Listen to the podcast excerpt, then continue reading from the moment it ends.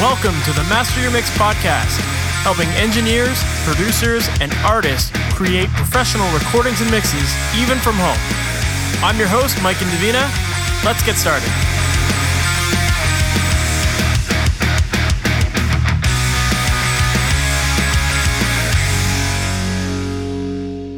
Hey, welcome to the Master Mix podcast. My name is Mike Indovina, and thank you so much for joining me here today. Today's episode's a little bit different. We're flipping the script a little bit. Normally, I would interview a bunch of guests and have them tell their sides of the stories, but I realized that we're now 44 episodes into the Master Mix podcast, and I do not have a single episode where I've shared my story with you guys. And I know a lot of you guys might have questions about who I am and what I do and what my background is. So, for this episode, I decided to switch it up.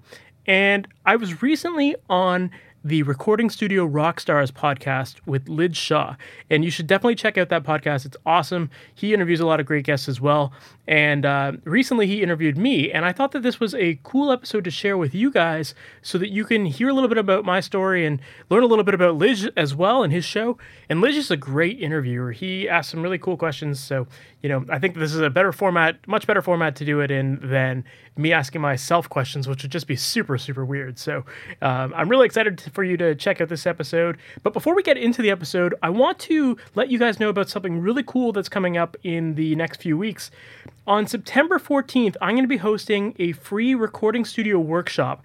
And inside of this workshop, we're going to be talking all about everything that you need to do and what goes into creating pro sounding productions from your home studio. And we're going to focus a lot on how to record vocals, how to edit them, how to get them sounding really tight and awesome sounding. And if you're interested in checking this out, make sure to go to recordingstudioworkshop.com.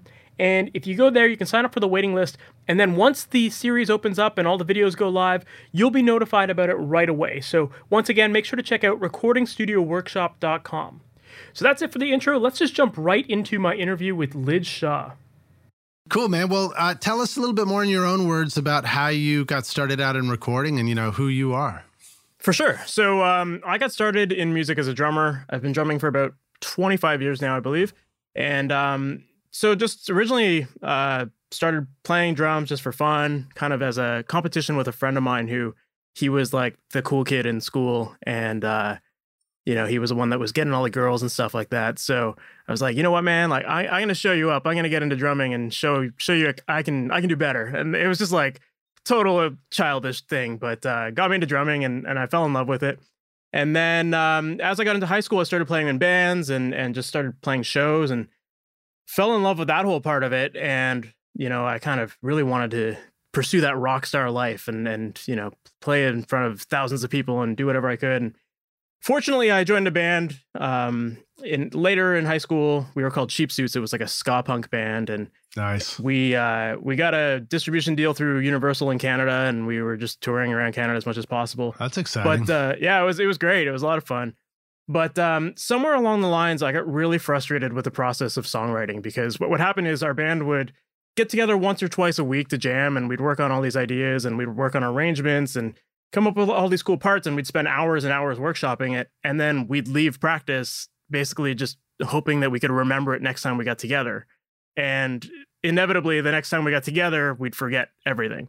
or or we'd go back to like the first version of the arrangement and then we'd have to spend hours just trying to fix it up again and we'd lose all of that original magic so that's what got me into recording. I was like i can't i can't do this anymore. I want to just capture this and and remember it. Yeah. and then we could all learn the songs and come back and just you know keep moving from there instead of going backwards. So that's what originally got me into it. And then i just i started loving it. Like the more the more and more i dug into it the more i got interested in it. And i started finding local bands just to reach out to. And you know i would i would say hey like you know i'll record your band if uh if you buy me a mic or like i'll do it for a compressor or something I, like that I know And- that routine. I know yeah, that right. Like making right? no money at all off of it, but just trying to get going and try to build that experience. And uh, it was a great way to build up the studio and to get some experience.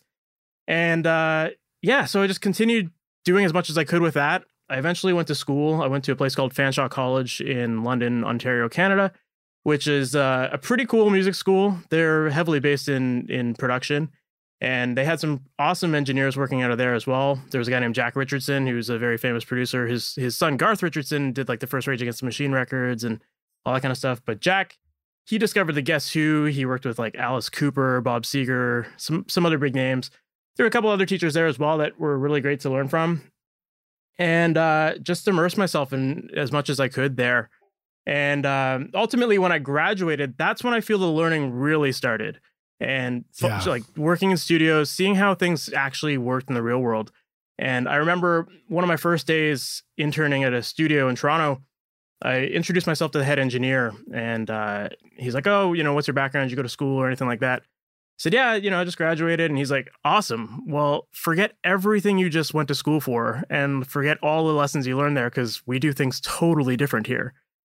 And I kind of remember in that moment being like, "What? Like, how that makes no sense to me. And and he's and sure enough like that day i learned so many things i was told not to do in school you know like driving preamps and using condenser mics on drums and all sorts of stuff that like the school was like don't do that because they were afraid that we'd ruin their gear right. you know? But, right. but if you do it properly then you can get some awesome results. And uh, so after that it was just a matter of just immersing myself and and learning from as many people as possible and try to take on whatever opportunities came my way. And that ultimately led to me working in recording studios, doing some live sound work. I was doing front of house and monitors, tour managed. Uh, I worked in audio post production. But kind of just with time and experience, I realized like I love having a home base and being home and working with bands. And, and that's what led to me just focusing on the studio instead. Well, groovy. So you know what's funny is you're talking about the ska band and and um, you know the frustration of songwriting, and I was thinking, I was in my brain, I was imagining you're like, hey guys, could this next song maybe could we do this one maybe not with the ska beat and on the up upbeat thing? And did you the have somebody we who, were, who we were like, such a non ska band. A non ska like, band. We we we were known as a ska band because we had one song called "Ska Save My Life," but that song in itself was not a very ska song. Like we didn't have any horns or anything like that. Yeah. It was it was much much more like punk and pop and soul influence, but uh, had a little bit of a reggae thing in there, I guess. Did you have the guy who would go on the mic and go chick chick chick chick oh, yeah. do that whole thing? Yeah, yeah. I think that that was what made us a ska band. There you go. Yeah, gotta have that. I remember the first time I saw a ska band play and, and he did that. And I was like, oh, that's cool. yeah, that. yeah, the See, I'm not, I wasn't in a ska band, so I don't have that dialed in like you do. Yeah. um, well, very cool, man. So, you know, I like to also ask our guests to come on the show and uh, and share an inspirational quote to kind of kick off the episode. And um, I, I, liked what you said about you know having to unlearn things that you learned in school. Um, but I wonder, you know, if you have a quote that would get us kind of excited for hitting the, the studio. Yeah, sure. Um, one of my favorite quotes that I think about all the time is from my favorite movie, which is called The Bronx Tale. I feel like not too many people know about it, but it's a fantastic movie. Everyone should watch it. But the quote is The saddest thing in life is wasted talent. You can have all the talent in the world, but if you don't do the right thing, then nothing happens. But when you do right, guess what? Good things happen. And and so I always think about that. Like I, I feel like everybody has a gift, everyone has a talent, and you should use it to the, the fullest of your abilities, whether that's being a musician, a photographer, even if you're good at just crunching numbers and working in an accounting firm or something like that, like if you have those skills and you can do good with it, absolutely take advantage of that and pursue it. Yeah, that kind of reminds me. I, don't know that I remember exactly what the quote was, but it's something like the road the road to success is littered with the you know the bodies of talented geniuses or whatever. In, in other words, the same idea. Like you you when you're in in this and you're creating for a while and you're working on music and making records, initially maybe you begin by seeing that, you know, so and so seems really talented. So and so's like, maybe I'm not as talented or whatever. Or maybe I'm really talented, but so and so's not as talented. And then over time, you begin to see that also the people who really use their talents and put them to use start moving forward and progressing. And then one day, you know the the tables are completely turned and you're like oh wait my buddy who you know for me i, I was the older sibling. So I, I, picked up an instrument and learned how to play something first. Then my brother learned how to play, play piano. And i remember at the very beginning i was like oh he's not so good. I'm much better you know? But then i kind of like would rest on my laurels you know and and he would um he he would keep working hard at it working hard at it. And then one day i hear him play and i was like holy crap. He's like he's in, he's so far advanced from where I am. and it's uh, it just reminds me of what you're saying that that idea of like just using your talents and putting it to use and really being um, consistent with it and and working on your skills. Absolutely, and it just motivates you, right? If you're doing something that you enjoy doing, you're going to want to pursue it even further. Yeah, that's a good point. Um, you know, I guess you you just told the story about being in a band and then realizing what you didn't like about the band to switch to recording. It took me a while to learn that recording was something I wanted to do. Do um, I didn't do a band. I did four years of architecture college, finished, got my degree, and graduated, and then never worked a single day as an architect. I just hmm. realized after playing in a band after school, I was like, wait a minute. The thing that I really loved doing was playing music all through school. Um, and it, sometimes it's hard to know right away what it is that you really love. Absolutely. I think for me, like I, I guess I was in the same boat. Like I I thought that I was going to get into like marketing or something as well, and and I, I didn't really know. Like, I also had an interest in TV and technology and stuff, and I, I kind of in high school I didn't really know what I wanted to pursue, but I think a major moment for me was when I was playing in bands. I had this one show, and after the show, these two girls came up to me and they're like, "Hey, um, we want you to see something," and and they showed me that they got. Hey, where's they got the story going, man? it's a PG story, don't worry. But um, but uh, they ended up getting matching tattoos of my band's logo, and I was like, "What? Like, why? Why? I don't even have that." And it turns out that they became friends at one of my band's shows, and and they bonded over a lot of things.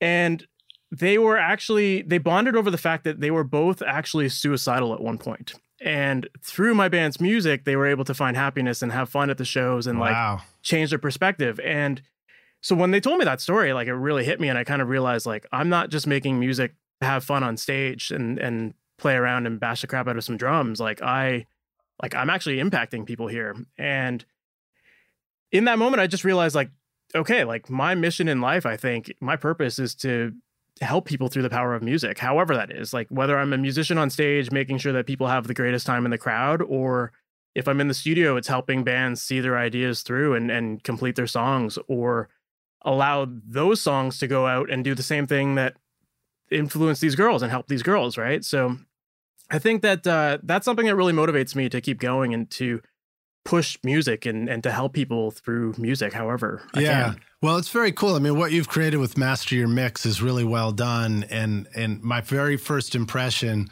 is that you just have a great focus and skill at teaching people and trying to help, which is awesome. Thank you. And we're going to get into a bunch of that I thought before we do it, um, before we get sort of deep in the weeds, tell us a little bit about your studio right now. Like I'm we have got a little bit of video going now as we're doing the interview, and I can see you've got a cool drum. It looks like an electronic kit in the background. Yeah. There. So I mean, currently I'm in my little home studio space. So I live I live in a condo, so unfortunately I can't make too much noise here. But um, I kind of have a duplicate setup here as I do. Like I have a commercial space in Toronto as well, and that's where I can make all my noise but it's a it's a pretty similar setup in a lot of ways. Um, at the foundation of it, it's just like my my MacBook with a Universal Audio Apollo Quad. I monitor off of, off of some KRK Rokit Eights, which I know some people hate, but I absolutely love, and I've just listened to them so much that I've got to know exactly what to expect from them. Yeah. Um, and then at the studio, that's where I've got all my mics, and I've just got enough mics to get going for a drum kit. I don't really believe in having like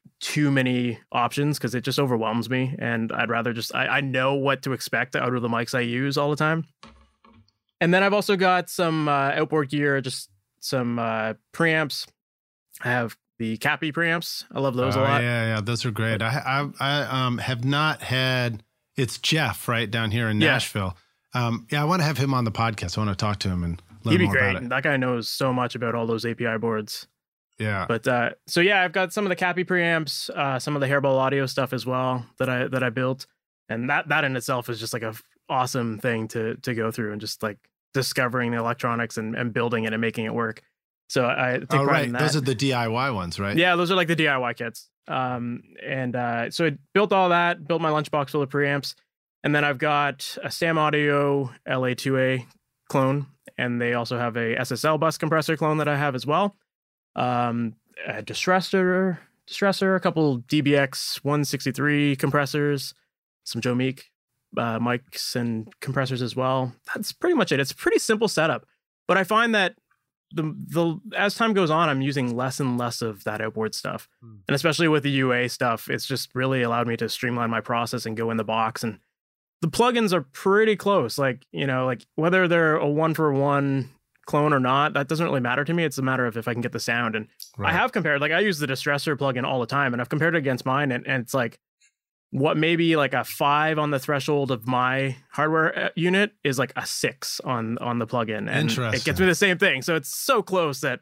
like I I hate that I have the distressor in my racks just sitting there now. But I mean, who now knows? Got Maybe that's even uh, just a gain change because of the interface, the you know the the A to D interface yeah, it could be. or something like that. But, But- uh, but you the know, fact I, that I can have been using the close Arousor here too, I, I, oh yeah, and it's great. I, I haven't tried out the Arousor yet, but uh, I've heard a lot of good things about that. Yeah, no, I, I I used the distressor many times on records, but I never had one of my own, and I kind of missed it for a long time. And then I just got the Arousor recently, and it was it just makes me so happy to have it, you know, to be able to use it on on my Pro Tool sessions.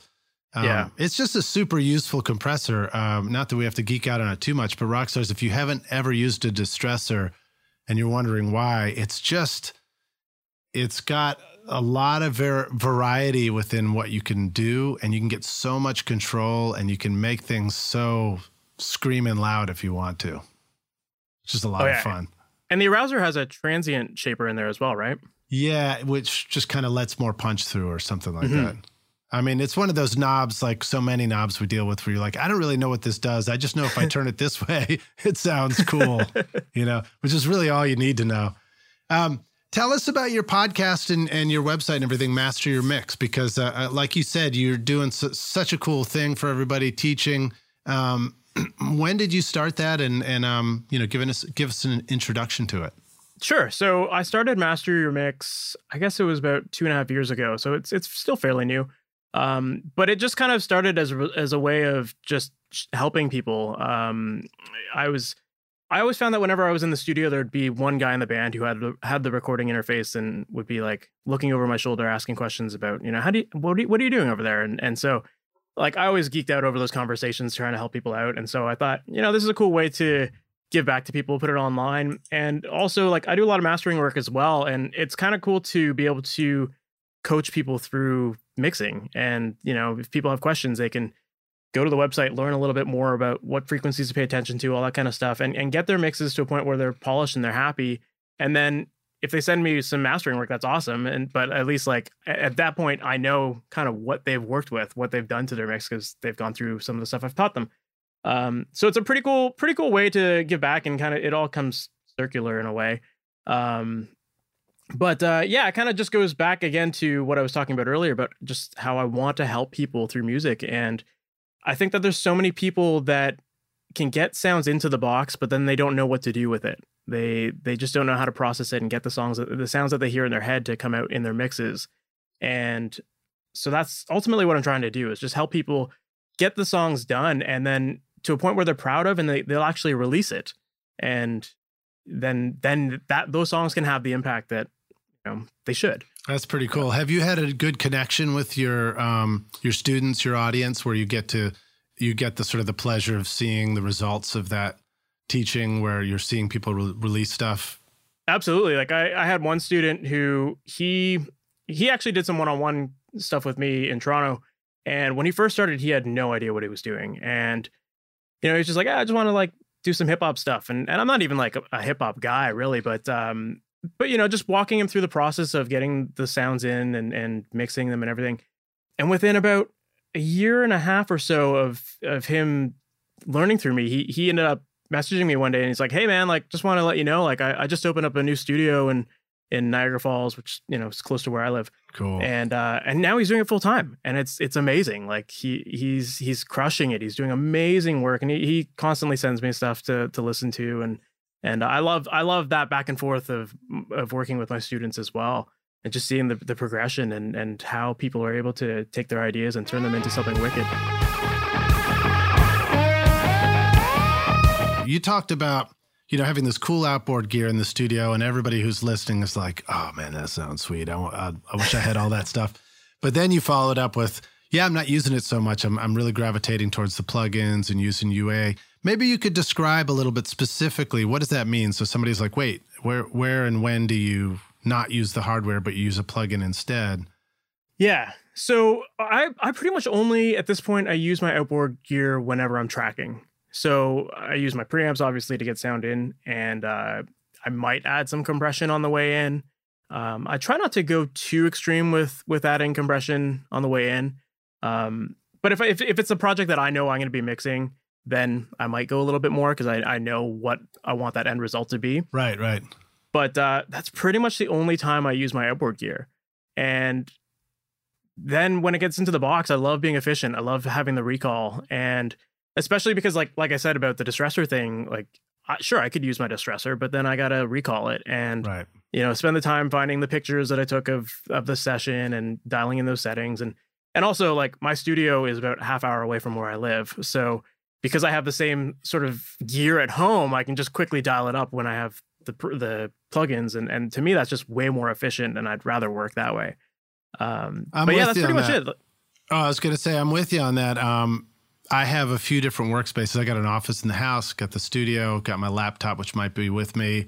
I got my phone, which is like, you know, how much work is how much of our work is just simply responding to an email and finding that Dropbox link, copying the link and sending it to somebody. And the ability to easily knock things out from wherever you are and not be sort of disrupted by it or make people wait forever is yeah. really helpful.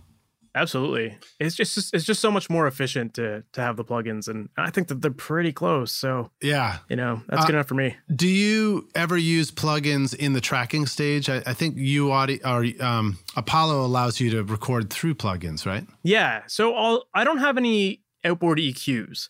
So I'll I'll use the Apollo EQs more than anything. Um occasionally I'll use some of their compressors as well. Just because with the virtual world, you can have as many as you want. Yeah. So, you know, I only have the one distressor and the one LA2A and the, you know, so now I can have way more if I want. So yeah, and it's then, pretty great. And then you're using them probably because I mean you've got them, and if you've got a if you're doing a one mic overdub or something, you've got the mic running through a pre through the compressor into the Apollo, and then at that point it's like, hmm, what else do I want? A little bit of EQ or a little bit mm-hmm. of something.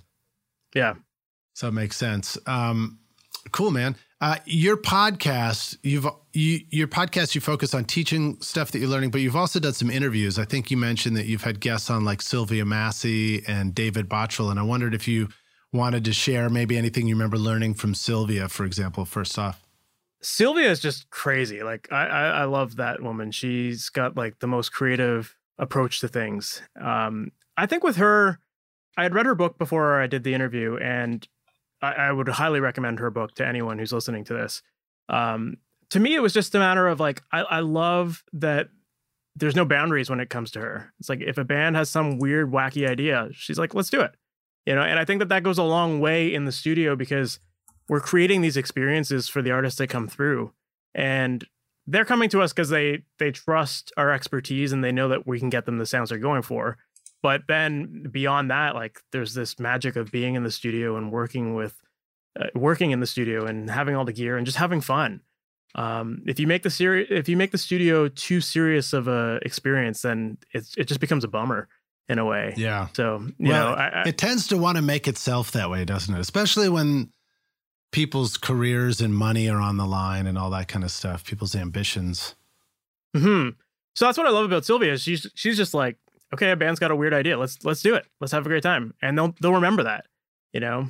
And uh, I think at the time, I don't know if she's actually done this, but she was working on trying to figure out how to send signals through satellites to the moon, and she wanted to have like a moon delay. Nice, I like that. when she told me that, I was like, "How? What? Who thinks that way?" I like the moon delay idea. Um, I saw a video where she did a pickle filter yeah. And it was like the the whole guitar sound. Maybe it was on its way from the amp to the speaker or something, but it went went through wires into a pickle and then out the other end of a pickle. And then they were jamming out, and I think the pickle exploded in a f- bolt of lightning or something like that, you know. But um, yeah. I think I just looked it up again because I had forgotten the title. It's Recording Unhinged. Excuse me, I didn't say that very clearly. Recording Unhinged, I think, is Sylvia's book, right? Yes. Yeah. Um, and it's it's really pretty amazing looking. I haven't read it yet. I've seen pictures of it, but the, it's full of these incredible cartoons um, that look like. Um, oh goodness, I just blanked on his name. Um, who's the cartoonist from like the uh, the uh, underground comics era and everything? I, I can't Oh, remember. it's gonna I'm come- not a big comic book but I think she made them. Oh, really? I think she drew all of that stuff.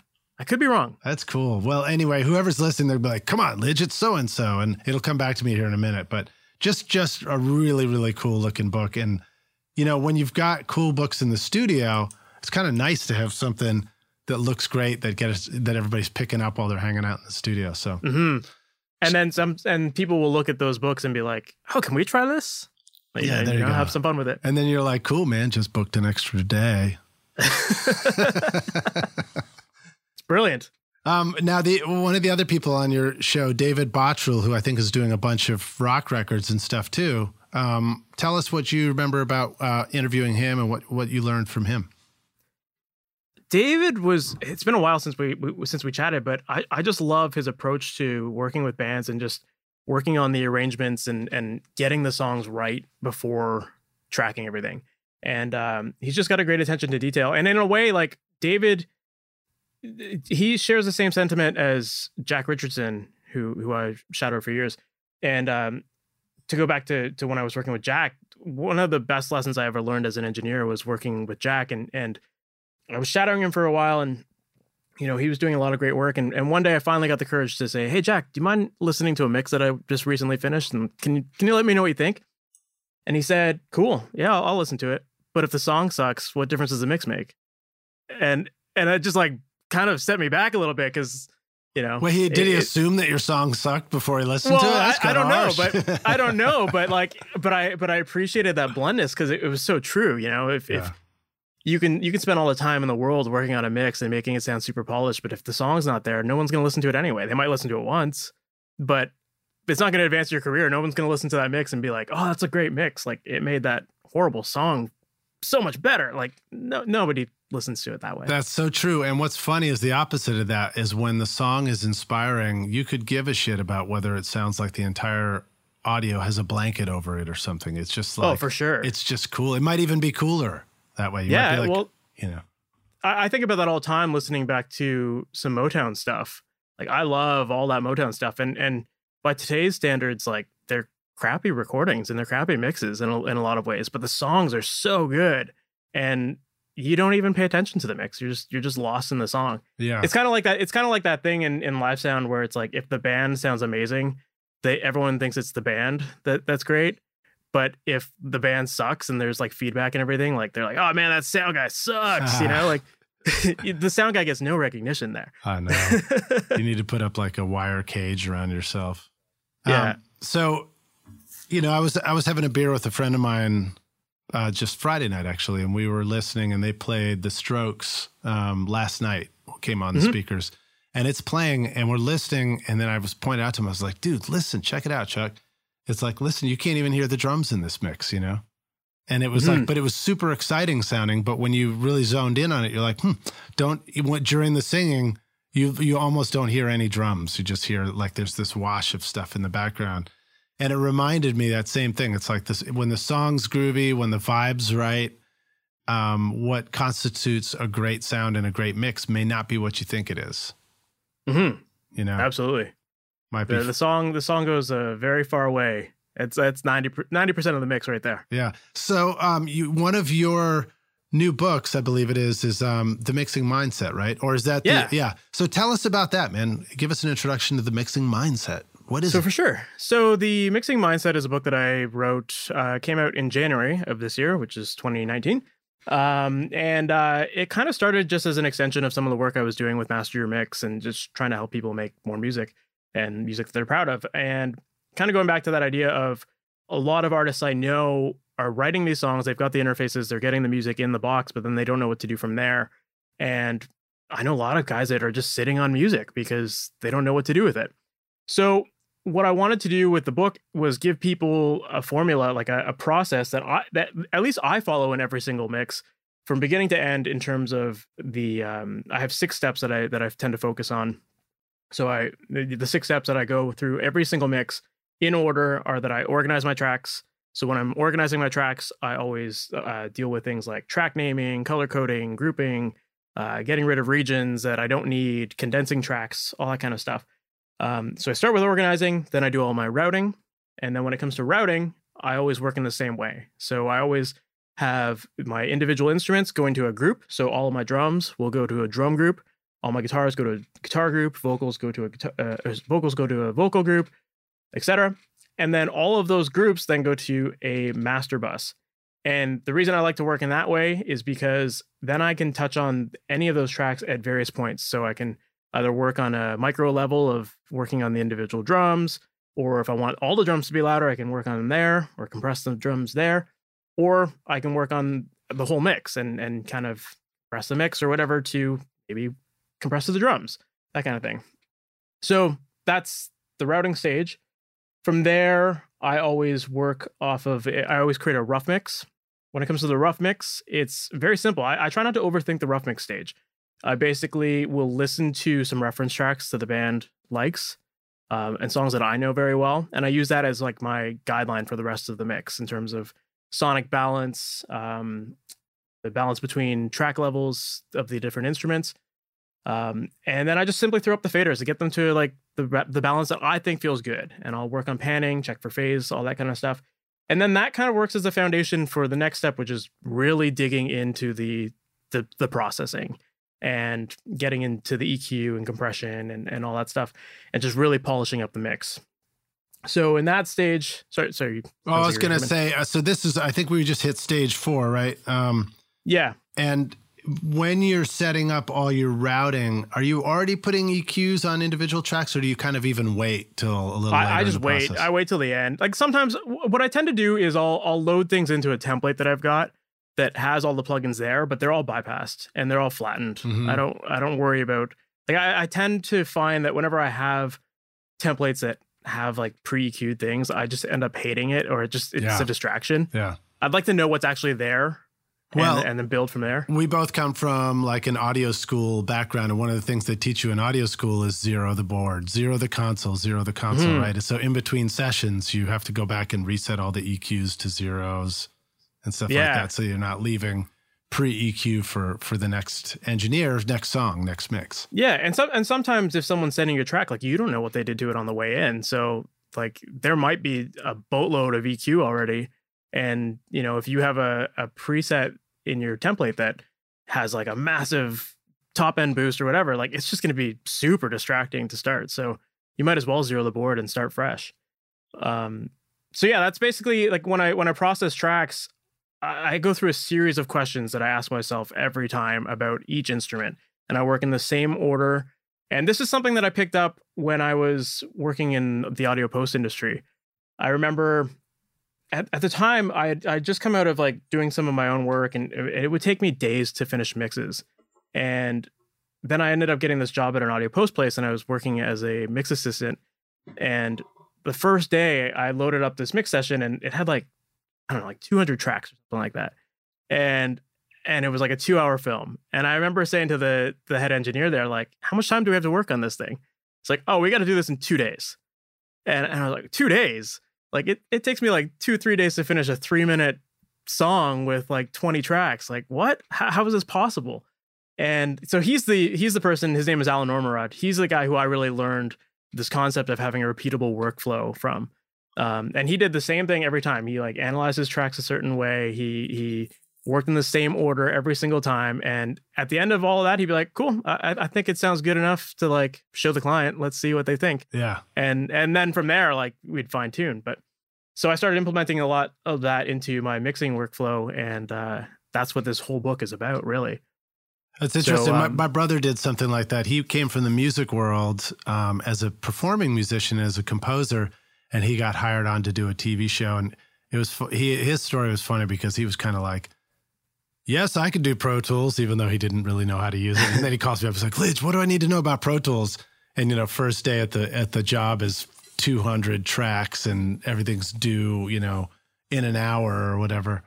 Um, yeah. And he would describe those those meetings with the clients, you know, the the corporate meeting room and you press play on everything and, and like if the tambourine sound didn't land when the tambourine was hit everybody would freak out yeah anyway that's funny Yeah. to hear you talk about that story too Well, I mean, that's that's kind of like the foundation of it. Because once I realized that, it just made me realize, like, yeah, I at the time I was just bouncing between tracks, and whatever caught my attention was what I worked on, and that's an awful way to work. Like, I think there's a lot of people who approach their mixes more from a perspective of like, what problems do I hear, rather than what does the mix actually need.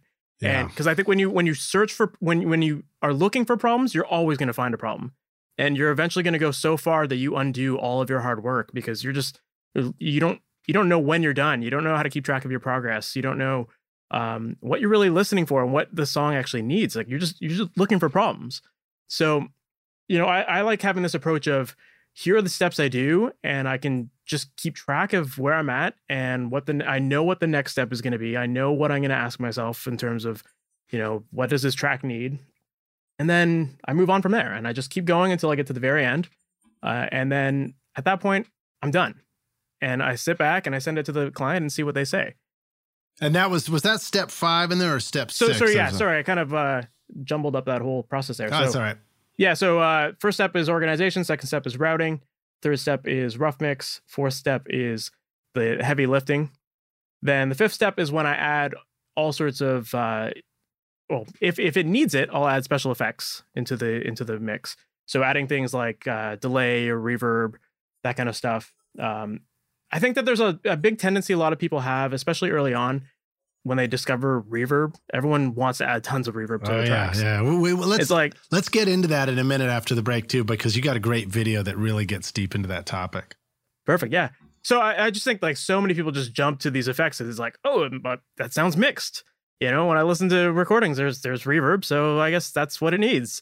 But you can definitely go too far with reverb and delay and any other effect, really. yeah Um, so I always like to just think of it from an outside perspective. Like, what does the song actually need? What's it going to add when I add these effects to the mix? Is it going to add energy to it? Is it going to create size and depth and, and width in the mix or some modulation? Like, what is it doing? Does it really need it?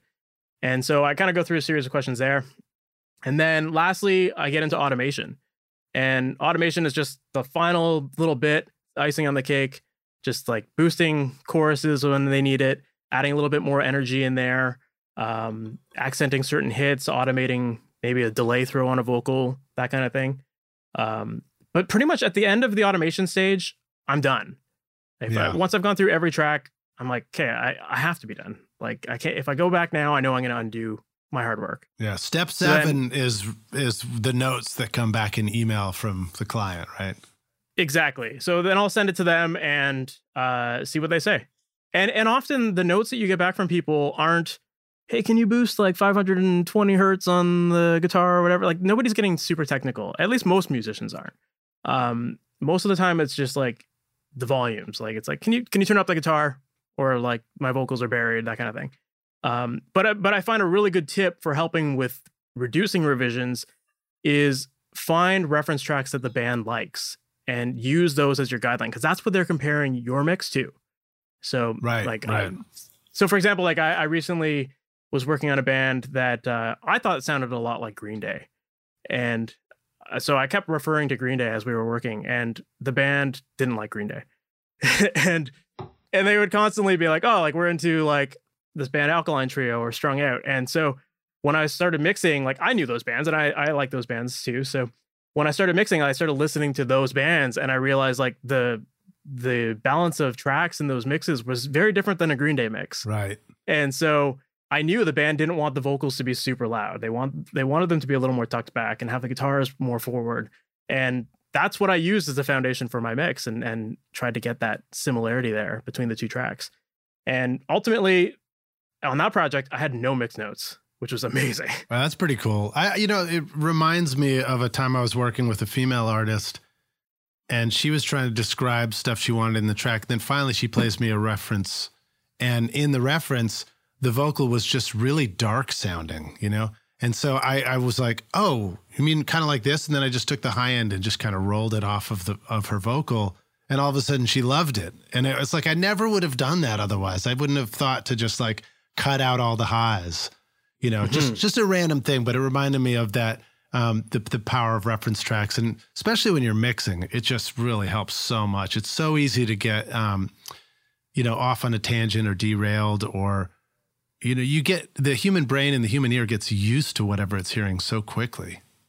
Mm-hmm. Absolutely. You know, um, I wanted to make a comment too. Uh, like I came up with a great quote based on what you're saying. It's uh, the problem with looking for problems, you know? yeah. and it reminds me too of like listening to that Strokes record. I, I encourage you rock stars to, to listen to songs on the radio or on, you know, streaming or whatever, and listen for them in terms of what, what does this mix sound like? And if I was working on the mix right now, would I jump in there and adjust something? Because I think you can be really surprised at how often you would continue to work on something that's already a hit song and probably screw it up, which is mm. that, like you're saying, it's like knowing when to um, let the song be where it's at or the mix because it has what it needs to have the right feel for that track and not just keep looking for problems. Like you could probably listen and be like, "Oh, you know what? I could bring out some more point on that kick drum," or "Oh, you know what?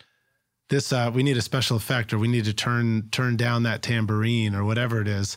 Yeah, and you would you would end up like um, kind of spoiling what was so cool about about for mix. sure. And that same thing applies when you're in the tracking stage too. Like I think there's a lot of people who want to add lots of layers of stuff, and and it's a really good thing to take that 10,000 foot view of it and just be like, okay, well, do I have the feel of this track here? Is it, is it, is, is it there? Is the sentiment of the song there? And if that's the case, then leave it. Yeah. Don't just add things for the sake of adding things. Indeed. Tell us about, uh, you know, we were just talking about reverb versus delay in mixing. And you've got a great blog post and YouTube article where you really break it down. But I thought we'd steal the show and make you tell us right here on the podcast.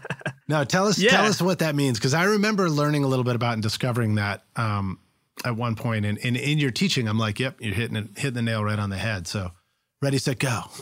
Thank you. Well, yeah, um, I, I think when it comes to reverb, like reverb is a long, drawn out sound, and it's very easy to make your mixes sound muddy when you have these long, drawn out notes overlapping everything else in the mix. And Whereas delay is like a quick repeat and it's gone. Yeah. And so when you're looking to add depth to your mix, like both of these tools can do it, but one of them is way cleaner than the other, yeah. and that is reverb. And, or sorry, that's and, delay. And also, reverb is actually just a sh- shitload of delays. Yeah, yeah, you're it's right. Like it's, it's the reflections of, of, the yeah, it's a lot of delays bouncing off everything else in the room, kind of thing, right? So yeah, I, I generally tend to lean a little bit more towards delay to add the depth in there, but it's in and out and it's not overlapping everything and it makes your mix sound a lot cleaner. Um, especially if you're, I mean, if you're working on like a big power ballad or something like that where the tempo is slow, then reverb can fill in those gaps really nicely. But I tend to work on a lot of faster stuff mm-hmm. and if you have those long notes drawn out, it just it just makes everything sound like mud. Yeah, so yeah. Or you as know, you mentioned, I think on the video, it's like if you're doing a, a Mazzy Star or or Adele's new single, then maybe like big, big, big reverb is the right thing. But especially for rock, it it just can get in the way. Yeah, I mean, back in the '80s when everything was a ballad and like you know there was so much space and the tempos were slower, it was it was a great tool, you know. But I think now things have picked up a little bit more, and and or at least in a lot of pop music and um, you know, I'm I'm very much into like a lot of pop punk and that kind of stuff. So it's all fast tempos, and and if you have these long notes drawing out throughout the whole mix, it, it just makes everything sound muddy. So you know, delay is often a better choice. Yeah, and um, do you want to describe what sort of a delay might be a cool one to to start out with? Yeah, so I tend to um, I, I tend to always make sure that my delays are synced to the tempo of the song. If if if, if it's an effect, like if I'm going for like a a repeat of a specific word, then you know I make sure it's either a quarter note or a sixteenth note or eighth note, that kind of thing. Yeah. Um, but for singing, instead of reverb, especially with the faster stuff, I'll often have like a slap delay, or um, I'll do two different delays, like one on the left side, one on the right, maybe set to like 110 milliseconds on the left and 220 on the right, or something like that just to give you this idea of the bounce back that you would hear in a in a venue and uh, to give that depth but it's in and out really quickly and i don't really use a lot of feedback on it so it's just the one repeat and that's it yeah Yeah, and it just I guess just to reiterate what you're saying, it gives the effect of your voice leaving your your your body and going over and hitting the wall and then bouncing back. So it gives a sense of space. And sometimes a little bit in a subtle way, our, our human brain is so tuned into to picking up on those visualization and, and spatial cues that that's enough to just give a sense that the this is this voice is in the space with the band now. Absolutely. okay, cool. Um and then uh, any anything else about reverb or delays that that would be um, that you want to touch on, or should we move on to another another one? Um, I guess if you if you are going to use reverb to create, like I, I, use reverb a lot on drums, like mm-hmm. just to simulate the sound of a bigger room. If you if you're recording in a small bedroom, you're not going to have the depth there, so you know you can get away with having some reverb on drums. Um, but I tend to use kind of in a similar fashion. I'll use like gated reverbs on snares so that you get that quick blast of of room and then it's gone. Yeah. And then I'll try to I'll try to sync that up with the tempo of the song as well. Um, I think that that's a really important thing. It's just like make sure that you're using delay times or reverb times that work with the tempo because then you can you can shorten it to fix or to fit your mix. Yeah, it's almost like um, learning to think about these effects as part of what's going on with the music in a song and then and then extending that, learning to think about everything in your mix as an extension of what's going on with the music, which is an extension of what's going on with the song. Mm-hmm. And like the places we get ourselves into trouble is when we begin to think about them as two different things. It's like, got the song, got the mix, effects is this other thing that just kind of makes it cool. And it's not. It's like, you know, it's as simple as this the tempo of the song and putting a reverb on or putting the wrong kind of delay on changes the quality of the sustain of the note of the instrument you know and mm-hmm. then and if it doesn't fit it makes it sound bad and if it does fit it makes it sound hopefully great mm-hmm. yeah i think it's like comparing it to the live sound world you know live sound is one of the hardest things to mix because every room is different yeah and and you're often blasting sound into these big rooms that has a lot of mud bouncing around and and that that's why it's like you know when you watch a band in an arena it's it's hard to make it sound really nice and clean and polished because there's sound bouncing everywhere yeah. and that's essentially what reverb is you know it's creating that space and and that size but you know you can make things sound a lot tighter and more polished and clean by having a shorter reverb time or shorter delay it's interesting. I, I, I suppose live mix engineers probably also have templates and have to because of speed. But at the same time, based on what you just described, you really have to trust your ears because each space is different from the last one. And, um, you know, a thing about live sound is it's sound reinforcement. So you have, uh, mm-hmm. depending on how, if it's a really big venue, you're not hearing much coming off of the stage. So everything's coming out of the monitors. But if it's like a smaller, medium sized room, you hear the band coming and what you hear out of the PA is like, is additive. Whereas in the studio, it's all you get, right? Mm-hmm anyway, we, we don't have to go too much into live stuff, but you also have another great video where you talk about um, ways to EQ a vocal in a mix. And I thought it was really cool, man. I thought you really hit on some great points and details about places that you um you really kind of just did some subtractive EQ and then one last little bit of additive EQ. But I wondered if you want to kind of get into that topic and break that down a little bit. Sure. I mean, that's kind of my general approach to adding EQ to begin with. Um, I, I prefer to do more subtractive, more as a way of like cleaning up the track and then adding whatever is necessary at the end. Yeah. Um, because if you just keep adding EQ to everything, it's all gonna be it's additive. It's gonna between all the tracks, you're just gonna be constantly adding more and more gain, and you're gonna lose your headroom. And it's just yeah, it, it makes it harder to mix. Well, and you it, you might also be just uh, doing stuff, doing too much to something, whereas Subtractive, uh, which can also be viewed as corrective EQ, is just simply trying to address something that maybe got into the mic that didn't need to be there, right? Of course. So I think that that allows you to really clean things up. And, you know, if you, you, you can keep adding like top end and top end and top end on all these tracks, but eventually you're going to just end up with something that's super bright when maybe all you needed to do in the first place was just cut some top end on one instrument. Right. And, and you get the same result. Yeah, and also when you talked about um, setting up your routing, you know, let's say the drums just need to be a little bit brighter. It's a different sound if you sort of brighten the stereo mix of the drums than if you go in and try and brighten every single close mic of the drums, you start Of to course. get a lot more phasing between all these different mics and stuff. But let's let's just quicker too. let's, let's so so with that concept in mind um, corrective eq is about sort of like pulling out things that you don't like in a sound and and sort of um, removing them from distracting what you're hearing uh, keep talking about some of the different frequencies that you find really useful as a just i know every vocal is different every mix is different but it's Yeah. it was great in the video to hear you talk about th- these as great starting points and so many of our listeners are just like it's great to hear you guys talk about this, but come on, come on, give me some details. So, give us some of those frequencies that are uh, fun to go try out right now and and and take a look at. Yeah. So I mean, the first thing when it comes to the subtractive stuff is is really trying to clean up some of the low end rumble of your room. Um, I find that with a lot of voices, you don't need that like room tone that's kind of in there, right? So I'll usually use a high pass filter, kind of clean up any of that rumble. Uh, my approach to high pass filtering is that I usually just insert it, start to sweep the frequencies until things start to sound thin, and then I'll back it off. Um, and I, I generally do that with most of my tracks, uh, just to clean it up. And then from there, you know, I'll, I'll think about well, what's the proximity effect on the vocal going to be like? Is it is, am I hearing that? Um, if if I am hearing that extra boost in low end, especially when the singer moves closer and further away from the mic, like like I'm talking right now, maybe six inches from my mic, but if a singer moves closer, all of a sudden you're going to start to hear more low end, right? Right, right. So that that can happen in the studio. So if that starts to happen, then I'll tend to look around around 150 hertz. That seems to be a range where you'll get a lot of that proximity. And either using like a dynamic EQ, uh, that's a great way to do it. If like the if it's a, uh proximity effect thing where it only happens for like a split second, um, you can use that to control that range there. Or if it's kind of constant, then you can have a static static cut there.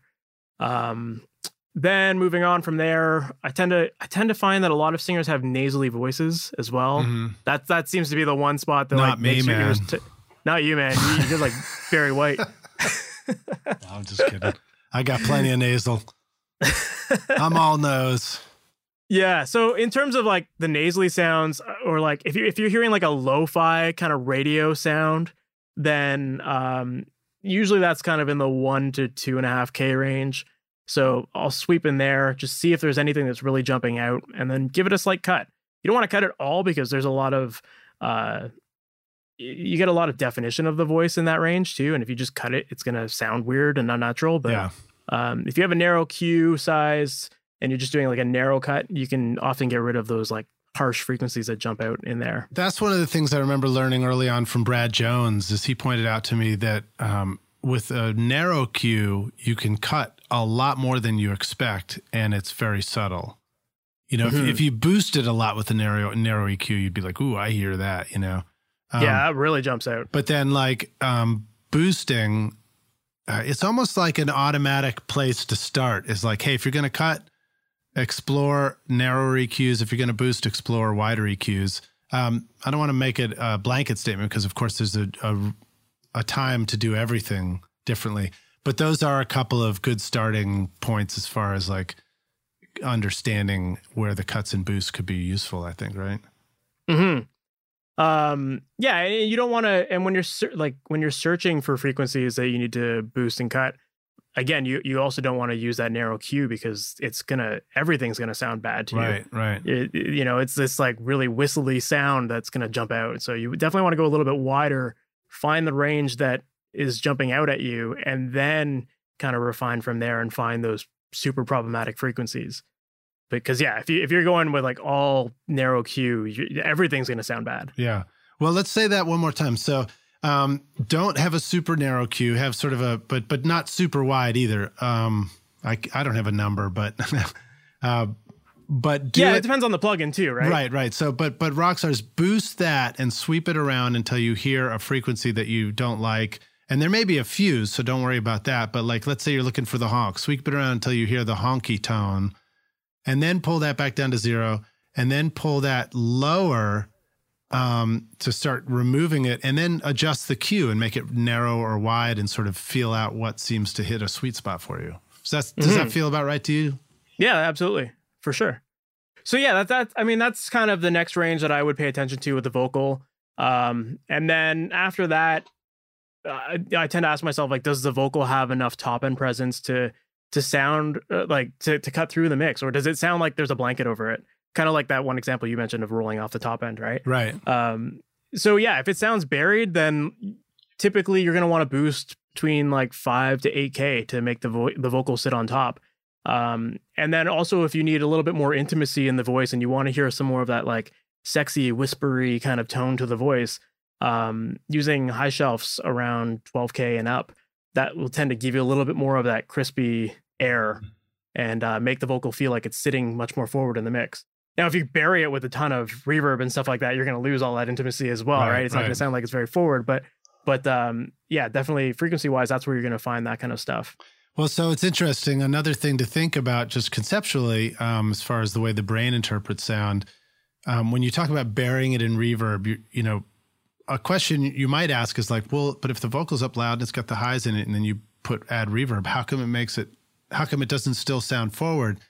I mean, if somebody was standing in a room that's echoey and reverberant to you, and they walked further away from you, it would be more in reverb. And that's why Mhm. the human brain hears that as sounding far away and not forward. Yeah, as you roll off top end in your mix, things are going to sound further away. Yeah. And that stuff's And always that with- fascinating to me, you know? Yeah, and, and I and I do that all the time with like just adding reverb plugins too. If I, if I'm gonna have my drum sounds and I've got a really bright reverb, well, the drums are gonna sound much closer. Right. Whereas if I want to create this this idea of a much larger space, I'll roll off some of that top end on the reverb so that it sounds further back. Yeah. Or even uh, like I'm mixing a jazz record, even if there are times where I'm like, I love what the drums are doing, but this moment is about the piano. It's not about the drums. Um, rolling off some of the top and actually filtering out the highs and the overhead, which in a way seems counterintuitive. You're like, what? Well, I thought we're trying to have nice bright cymbals, you know? But it all of a sudden made the track come together because it allows your brain to f- hear the highs from another instrument that you're like, oh, that is the one that's forward. That's supposed to be there. So that sounds Mhm. right to me. Yeah. Cool, man. What else should we talk about? What what else we got? um, well, you know, you had another great video where you talked about getting low end to sit right on small speakers, and I thought that would be a hip one to get into. Certainly, uh, For sure. Certainly, nobody listening has ever struggled with low end in a mix. Nah, low end's the easiest thing to do, right? Yeah, so talk about some tips there. For sure. Um, I think that one mistake a lot of people make when it comes to low end is that they expect that in order to get your instruments like a kick and a bass to be heard, you have to focus on the low end, like like the 80 to uh to you know 150 200 hertz range, or or below that, and just crank all of that, and all of a sudden you're going to hear your bass. But the problem with that is that it it just eventually starts to sound like mud, and it destroys everything else and the clarity Yeah. of everything else. So often I find that a really handy tool to use is like this is distortion. Um, Oh yeah, and to to in, to like infuse a little bit of harmonic content into your mix so that you know it will jump through on smaller speakers, but you're not just slamming the low end and, and making that super loud. Because especially if they're if you're if you just crank the low end and then all of a sudden you put your mix on a set of speakers that has a subwoofer with it, it's just gonna it's gonna be so boomy and you're not gonna hear the top end clear at all. It's just gonna be destroyed by the subwoofer volume. yeah. it's um, like you'll hear more bass in the mix, but you won't necessarily hear more bass drum or bass guitar. You'll just hear a big mush. yeah, it's just gonna be like, you know, like it's just like there's there's nothing. That was a really awful example of low end, but but but yeah, it just it just sounds like a wash of noise, low end noise. Um, so I tend to go towards things like distortion, um, especially on bass. Like I find that when I listen to my mixes, my if you were to solo the bass in my tracks, it would be super distorted, and you'd be like, "What? Like this is what the bass sounds like?" But in the context of the mix, you don't hear it. It just sounds like a bass, you Yeah. know. But I tend to go pretty hard with distortion on bass tracks, and and I'll often run it in parallel with like a cleaner DI track Mhm. so that I still have that clean, focused bass, but then there's that super fuzzy one that's just tucked in there that adds a little bit of extra grit, So and so that, that, helps it cut through. That's such a great tip. And I remember going through that process. Sometimes you do have to just make all these mistakes to really learn them and understand them. And that's okay because you understand it better because you made the mistake. But like, I, first thing I did was crank up the low end on stuff, thinking that that would make it sound better, and then my mix would sound like shit. And then I was like, "Damn, what's why? Why does this not sound good?" and then it's a, what's what's sort of a mind bender to me was understanding that more bass in a mix was uh, more often than not was less bass in my mix. Like mm-hmm. having it doesn't. Um, how can I describe it? It's almost like by carefully, carefully leaving the space for the just right amount of low frequencies, everything from 100 hertz and below.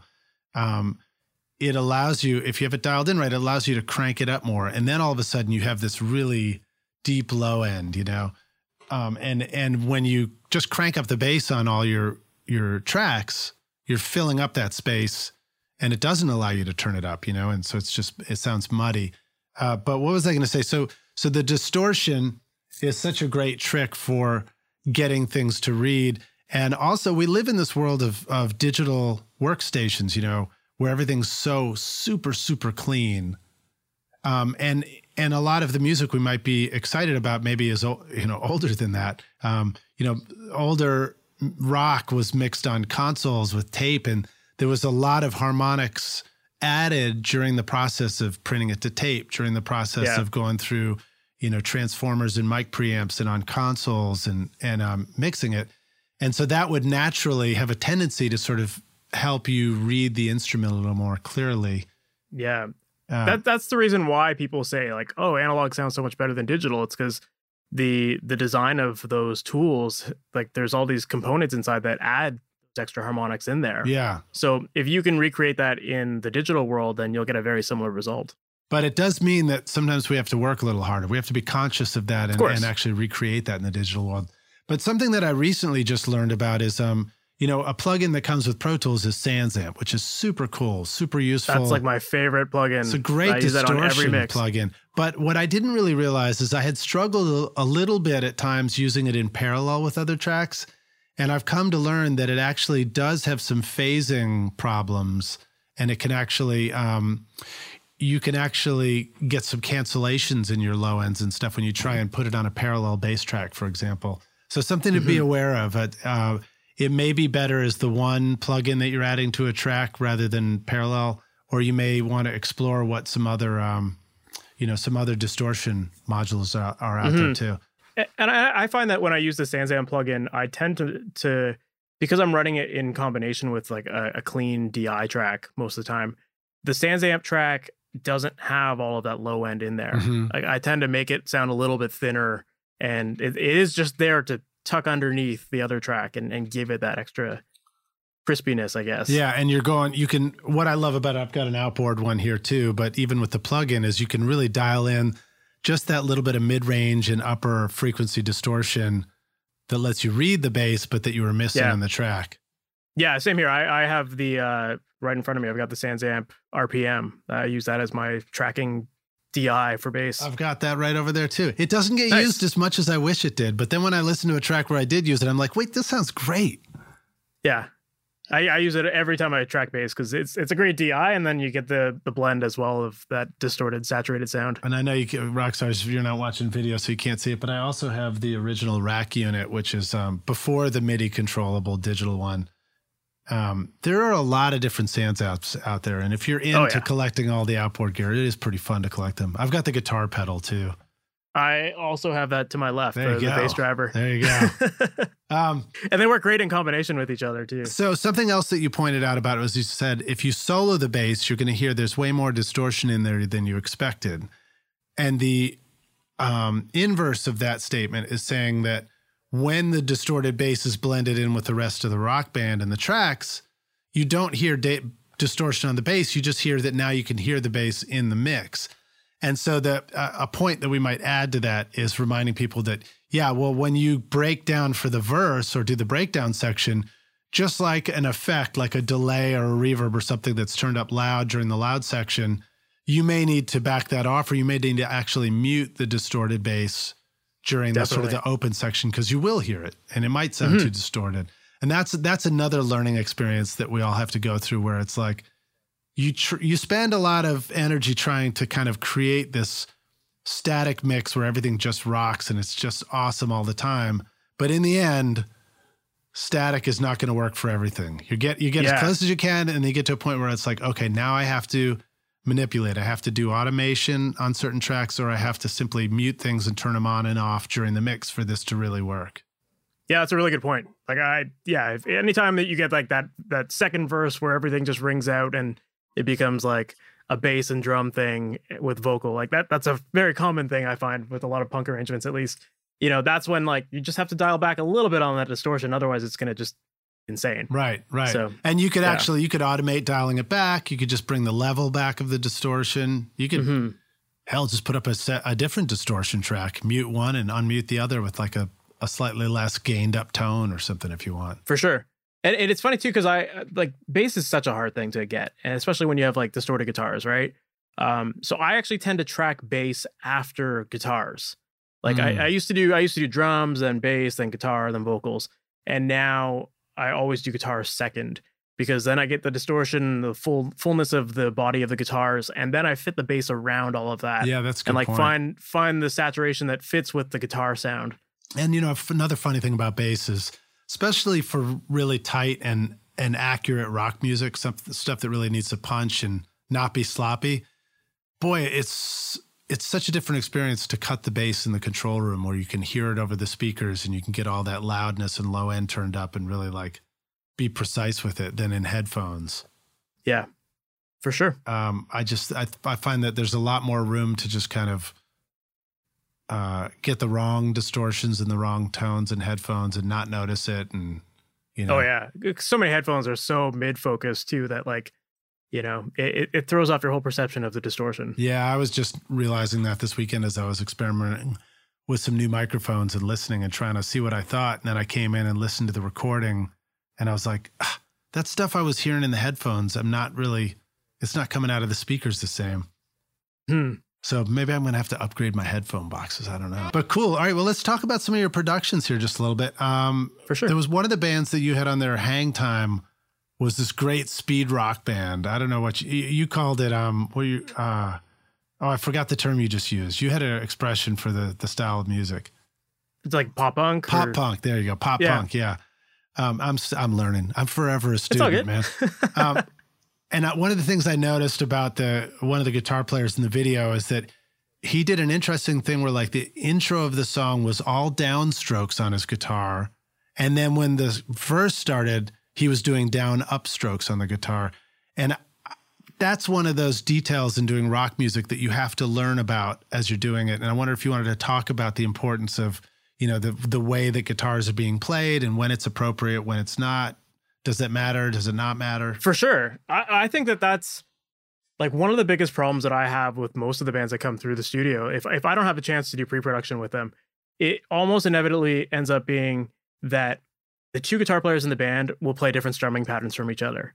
And it could be that yeah. somebody's doing down up and someone's just doing all downstrokes. Um, but I think it's super important to really focus on the strumming pattern and the strumming direction as well. Um, you know, when you're doing all downstrokes, you're going to get a little bit more bite, a little bit more attack, and you're going to hear that pick a little bit more. Um, versus when you're doing down up, like it it, in theory should not sound very different, right, but right. It, it, does sound different. Um, and so you know, trying to get bands to lock in there is huge. Um, and it's so true what you said about the guitars just kind of playing different stuff, and it's remarkable how the two guitar players might they might pick up on stuff by playing together and do these cool things, and then there's also these things that they just completely don't even notice about the other instrument. Oh, for sure there's always like one guy who's pushing a note a little faster than the other. Oh boy, that kind oh, of. Oh yeah, right? there sure is. and that's like the, it's almost easier just to have like one guy play all of the guitar tracks, just so that it's like super locked down. And what a curse of the engineer and producer! Like you, you develop such an acute sense of timing on what comes out of the speakers. And when a musician comes in and they just don't pick up on any of that and they're just way on top of the beat, it's just like, just poke me yeah. in the eye with a fork. Well, I feel like, especially as myself being a drummer, like one of the earliest lessons that I had to learn was like lock in with the bass. And once I realized, okay, like I gotta have a similar rhythm and like accent those same notes. Like once I started realizing that, it was like, okay, well, why doesn't everyone do that then? You know, like everyone should should do it to sound tighter. Yeah. Um. And yeah, when when you have that one guy who pushes the note earlier than the rest, it, it just makes everything fall apart. So well, you know, with this weekend, I, when I went with my daughter to go get our fried chicken at our favorite fried chicken place. They play a lot of great old rock music, and they're playing Hattie B's. Uh, no, not Hattie B's. Uh, we go to McDougal's. Oh, okay. Hattie B's is new. It's new. It's the new kid on the block. Is it okay? Oh, yeah. I was in Nashville in the summer and we went to Hattie Yeah, B's and it was great. It- It's the one that you'll read about in the magazine insert on the flight down to Nashville for sure. But it Yeah. is the new kid on the block. But um, but they, so they were playing Ramones, and I was like pointing out to her, I was like, listen, kiddo, this is for, if you notice the guitars, the bass, they're all playing the same thing together the whole time, you know. But um, but it's also interesting and reminds me that while you need to understand that, and there's a lot of power in everybody being unified, sometimes the sound of a band is that the one player is pushing a little bit, the other player is hanging back, and it's like it all adds up into just the right thing. hmm Yeah, that's definitely true for sure. Uh, yeah, I think that like my, my approach to it is I always watch whenever I get into pre-production, the first thing I do is just watch the guitar player's hands as much as I can Yeah. and just see what they're doing. And just I often the problem the problem I think happens a lot of the time is that people are playing in these loud rooms, they've got their amps cranked and like everyone's just into it in the moment and they're focusing so much on what they're playing. And you can't when you're when you're just in a big reverberant rehearsal space, like you can't hear those small details. Yeah. So it often helps to just strip things down and like play it acoustically and play it at like half speed almost so that like you're forced to really think about every movement you're making and uh and just watch each other listen to see like what each person's playing and that'll make you way tighter Yeah. So I've had guests on here talk about um, pre production in the control room where you've got the band sitting around and everybody's air strumming on guitars, or you can hear the vocalist sing just naturally in the room. Everything's quiet. The drummer can just kind of like with pencils hit their leg or sticks and stuff. Mm-hmm. And it really does. It's like there's such clarity, and all of a sudden you hear that people are doing different things or they're doing stuff together. And that can really help. for sure and and i can't remember who it was i, th- I want to say it was bob rock who said that if a song can sound heavy as an acoustic song it's going to sound monstrous when you add the amps Ah, that's cool. Yeah, and I, I love that. It's it's. I think it's so true. Well, and you know, being in the rehearsal space and turning things up loud, um, I know as a guitar player, sometimes I just hit a chord and I'm like, God, that sounds so good coming out of the amp. You know, I'm Yeah. having so much fun just listening back. I'm not paying attention to just being precise with what I'm playing. Um, so you know, there's a lot of reasons why those things happen. And it's so important to get all the strums right. I even wrote that down. The importance of strum, you know Mhm. but like um I I don't know how it is in the kind of pop punk stuff, but I know in in songwritery world and rock stuff, there's a there's a great deal of cues for the guitar strums that come from the lyric and the vocal, Absolutely. and then same thing with the kick drum pattern on the on the ba- on the drums. A lot of cues come from the vocal again. It's like accenting yeah, based on the that, that's a whole art in itself. Being able to understand those cues. I, I have um, a a good friend of mine, an old roommate. He is probably one of the best piano players I know, and uh, I, there'd be times when I'd come home some nights and just be like, "Hey, man, what are you up to?" And he'd be like, "Oh, I have to learn 150 songs tonight." and like and that wasn't an exaggeration. Like he would do it. And i'd be like how? Like you don't even have that much time to to like listen, listen to the songs. 150 songs. Yeah. yeah right? And and he would just listen to like half a verse half a chorus and he knew the song in and out based on like vocal vocal things. And uh and currently he's playing on tour with uh Shawn Mendes and and I remember talking to him about that and I was like how'd that gig come about? And he's like oh I got a phone call being like hey do you want to play with Shawn Mendes and he's like hell yeah of course like cool get on a plane in 4 hours and we'll see you in Europe and you're you're going to show up like hours before the gig and you're just going to hit up hit the stage and go Yeah. and like great. and he's like so i learned the songs on the plane you know like you know there's there's so many things that you just have to pay attention to in the in the context of the arrangement that will lead you to play the right rhythms and everything What are some of the things that come to mind for you as a producer and an engineer and a mixer as far as this where it's important to be able to speed learn what you're working on? I guess you talked about like, you know, the mixing process and um not getting not not tweaking everything until you end up with like a perfect beige mix. i think so one thing that i used to do with my bass player and it kind of just started as like a as almost like a joke for us but it really helped us hone in on each other's rhythms and patterns was we used to like mouth each other's parts to each other That's so important. So like so like he'd you know he'd be going like boom boom boom boom or whatever. And and I would sing that to him as I was playing drums and like to show that I knew it and he would see if he can match the drum pattern. And that made us lock in so much better. Uh and it was kind of like just a fun thing like oh like I know your part so well. And like do you know mine? Like yeah but no, it's it's a great insight. I mean I actually try and get people to to do that all the time here. Like a drummer I'm like how do I explain what the drum part is? I go like you know eat more bananas or something like whatever it is, you know, and it's like, and that's the part. And that kind Yeah. of stuff helps. But, but when people aren't used to that, sometimes they look at you like you're crazy. But I like what you just described. And, and it's almost like there's a, there's a mutual musical respect too to saying like, I'm, I'm, sh- I'm going to demonstrate to you that I'm listening to what you're doing enough to know what your thing is.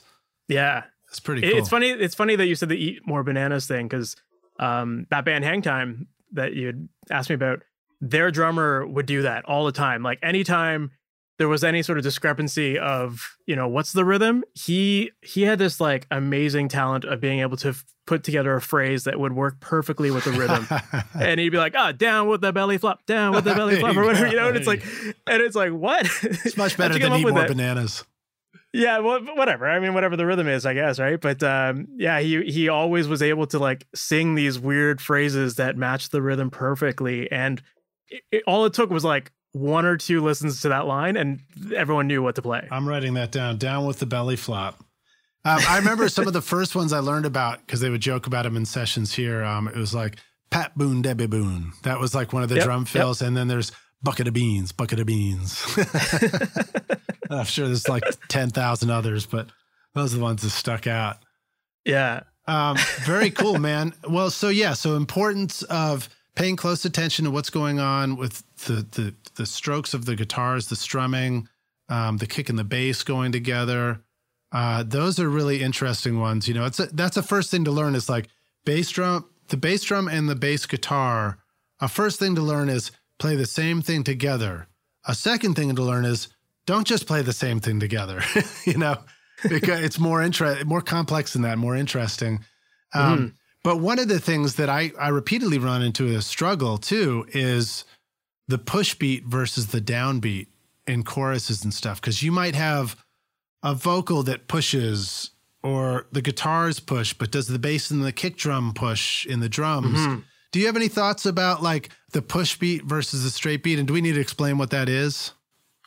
um, yeah. I guess. Uh, I mean, in terms of the strumming pattern for a push beat, it's like you get that one person who's just jumping to that note like a half second early. Right, and like this a- this isn't playing on top rock stars. This is like jun jun chugga chugga jun chugga chugga. Yeah. those are push beats right there. Yeah, especially in punk rock stuff, like there's so much of that. Um, but uh, yeah, I mean, I don't have a preference. It, it really like what I what I say to every band that comes through the door is like, look, like if we if we find somewhere where we have a discrepancy in terms of the the strumming pattern, or if I have an idea or a suggestion for the song, like let's try it out. Let's see what works. And you know, if one of us is if it's a bad idea, it's a bad idea. You know, let, but let's try it and see what feels the best and we can work through all the different variations of it to see what feels best and that's just what you go with Yeah, I, there's no real right or wrong hopefully, you know, the beauty of that too is um, we stress out about making the decision, but when you do what you just described, you you let the music make the decision for you. Hopefully, like you try stuff in the studio, and hopefully the one that just sounds better is obvious. And then and then the Mhm. beauty of it too is it's like if it's not obvious, then who cares? Keep moving. Yeah. Like you just discovered that it didn't matter. I, so, I, I, um, a, a friend of mine, a girl was, she was actually reading to me. I'm going to get all religious here for a sec, but she was reading to me a quote from Ecclesiastes, and it was apparently it was King Solomon who who had this quote that said, "A tree falls north or a tree falls south, it doesn't matter because it's still in the same place." And she's Hmm. like, "What does that mean?" I was like, "Oh man, that's super deep." but but it's kind of like what you just described. It's kind of like, let's try this thing in the studio, let's try that thing in the studio. If you discover that one doesn't sound better than the other, that's okay. Like move on Mhm. quickly from it because it, it just let you know that you don't have to worry about the push beat or the not push beat. But sometimes you do. yeah and some, well sometimes like if one guy is not doing it but everyone else is then you know that that's an issue Yeah. like let's lock in Yeah. you know But if like half of the band's doing one thing, half the band's doing another, it's like, okay, well, let's try them out and see what sounds best. Well, I had uh, just recorded a bunch of my own songs in, in Jan- January. And one of the things that I learned was on some of the songs, those guys, they couldn't see my hand strumming the guitar through the glass because my glass is a little taller than the guitar. Learning lesson number one for building my studio make the glass low enough so that you can see through it and see somebody's hand strumming a guitar. um, somebody's going to be super glad I just said that on the podcast. Oh, it's, it's huge. Somebody who's listening right now is about to build a studio. Is like, oh my god, thank thank God you just said that before I you know built the window in my control room. Oh yeah. But uh, but you know, in some of those instances, the songs were simple enough that they could just kind of hear what the the beats were and w- what the strum pattern is. But on some of them, it's too masked by my crazy cray cray distortion on the guitar. You know, and if they could have seen my hands, then we would have locked in on those certain details. So for sure. All right that's enough talking about hand strums. Important stuff. Um, let's see here. Let's see here. Let's see here. Okay, another guitar question. We've got a rock band. They're a trio. There's one guitar player in the band. What do we do? Where does the guitar go? How do we mix this? Um, How do we produce it? So, yeah, I, I guess it really comes down to uh, I, I, it depends on the context of the song and the arrangement. I think um, if it's like a stripped down song, then you know, you can sometimes get away with a single guitar. Uh, like for example, like I one of the tracks I just recently worked on, there was this like quieter rock song where it was just the singer starting off half of the song. The first half of the song was just like one guitar and vocals, and that was it. And so I chose to just like make it the singer on stage. Like I was envisioning the pro the like if I was seeing this band live, what would they be doing? And just the singer singing on stage with his guitar and we just kept it panned up the center. And then when the rest of the band came in, then to add size, I panned out everything and made made the doubles and all that stuff. Generally, my approach to it is if it's like a full band thing, everyone's kind of blasting their guitars and drums and everything, then I'll double up the guitar parts and pan them left and right. Usually, I'll take one lead track and and pan that center, or uh, depending on what else is going on if there's like some sort of delay thing on the guitar, I might pan the lead a little outside of the delay. Um, but that's kind of it. Like I, I, usually just try to keep it simple. I don't quad track guitars or I know some people it'll go like eight eight layers, and I've tried that and it just starts to sound muddy afterwards. So I, I just like to keep things simple. Punk rock simple. Yeah, yeah. Well, one of the reminders though is too is when we do double a guitar, it has a natural you know tendency to chorus it out a little bit. It actually mm-hmm. can push the guitar back a little bit as well, yeah. right?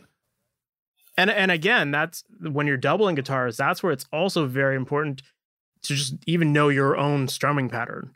Right. Like, Which was surprising it, how little we know our own part. Yeah, everyone just kind of feels it out, and then afterwards they're like, "Oh, did I push that note?" Like, you know, know your part. Yeah, and another thing is, um, I've discovered this um, funny enough in tuning vocals. So like if I do a vocal and then a double and I take it over to Melodyne to go tune it, I might hear a vocal, a single vocal in Melodyne and think, "Oh, that sounds just fine." But then when I add the double and I and I make sure the double is following all the same notes as the the lead, all of a sudden the thing that wasn't right at all stands out.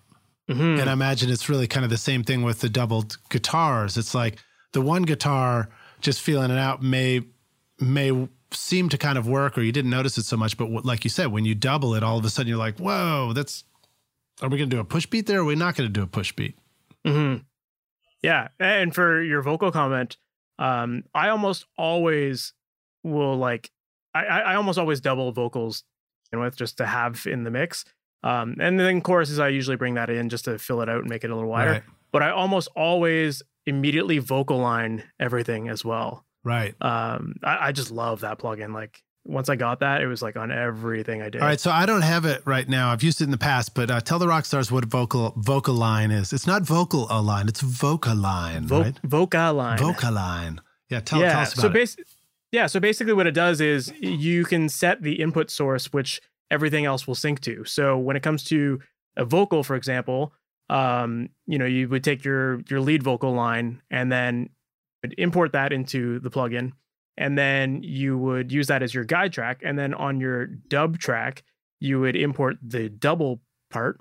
And with the press of a button, it will immediately kind of sync up all of the rhythms and the words together together so that they perfectly align.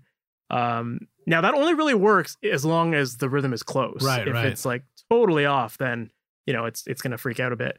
But it's great for when you have someone holding a note at the end of a part.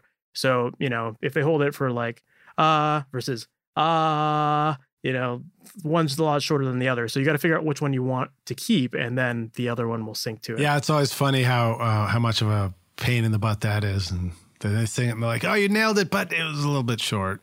yeah, you make that one a little longer? And it's hard to judge exactly how long is the right amount of long too hmm on the end of a note. Um, well, very cool. All right. Um, let us talk about some of our usual jam questions here and kind of uh, jump in and we'll kind of close out the podcast. Um, when you started out in recording, what do you feel like was holding you back? i would say it was myself more than anything um a couple things i think there was like a lot of indecisiveness of what i wanted to do um because i was bouncing around i was taking every opportunity that came my way so it was like i was in the studio then i'd be doing post production then i'd be on the road and and like i couldn't really focus on running all three of those things at once it was uh, you know whatever was in the moment so i mean that was it was a good thing and a bad thing. Like it was bad in the sense that it took me longer to get going with the studio, which ultimately I decided was the thing I wanted to do. But it was good in the sense that I learned a lot from watching other people and took so many skills from different areas that I now apply to my studio. Um, so I would definitely say there was like that was part of it, and the other part was just a lack of uh, confidence in my ability to like out like reach out to bands and and network Yeah. um you know i was afraid to talk to bands after shows unless i was friends with them but even then i wasn't like i was i was never the guy to be like hey like i run a studio we should work together it was like i, I kind of had this idea that if like i built a website with some examples of stuff that my friends would go on facebook or wherever and find my website link and then they'd click on it and then they'd listen to my portfolio and be like hey we should work together but that's just like expecting way too much right? Yeah, considering how uh, many times in the day we do that for all our friends, it probably helps us understand why they might not be doing it for us. Yeah, exactly, right? So so now I definitely try to keep on top of my communications with people and uh I know you and I when we first started emailing back and forth we were talking about CRMs and the importance of that. Oh, that's Um, right. We didn't get to talk about that. Oh, we can get into that. Let's. Yeah, I mean to me like a CRM, so for people who are listening that don't know what we're talking about, uh we're talking about customer relationship management software. Yeah. Um and basically the gist I, of it is it was, it I thought it stood for crappy rock, rock mix. That's what I was talking about. you could be right. You could be right there. That's that's a plugin, isn't it? yeah, right. I'm working on it. I've been working on it for 20 years. It's it's like the suck knob, but you put it in your plugins. Oh man, and that's so old school too. That is that's the Far Side reference that goes back Yeah. to like the 80s. Does it? I think I think you're I think something like that. All right, sorry, rock Yeah. stars. We, but anyway, so um, yeah, so customer relationship management software. I think it's relationship management yeah, I software. think you're right. um, basically, it allows you to keep track of all of your projects and communications in one centralized piece of software. So what I found was happening years ago was that I would talk to a band and they would say, you know, we're we're planning on recording a record at the end of the year, that kind of thing. And mentally I'd be like, cool, I'm gonna remember to talk to that band like six months down the road from now or whatever. And inevitably, like the week after, or maybe even like the next day, I would completely forget that I had that conversation. And at the end of one year, like I remember I had a couple of bigger projects that I thought I had it in the bag. Like I was like, yeah, I got these projects. It's going to be great. And then they had told me like, yeah, contact us, uh, contact us in six months. And I totally forgot. And I contacted them in nine months and they're like, oh, sorry, we went with, Yeah, we just finished the record.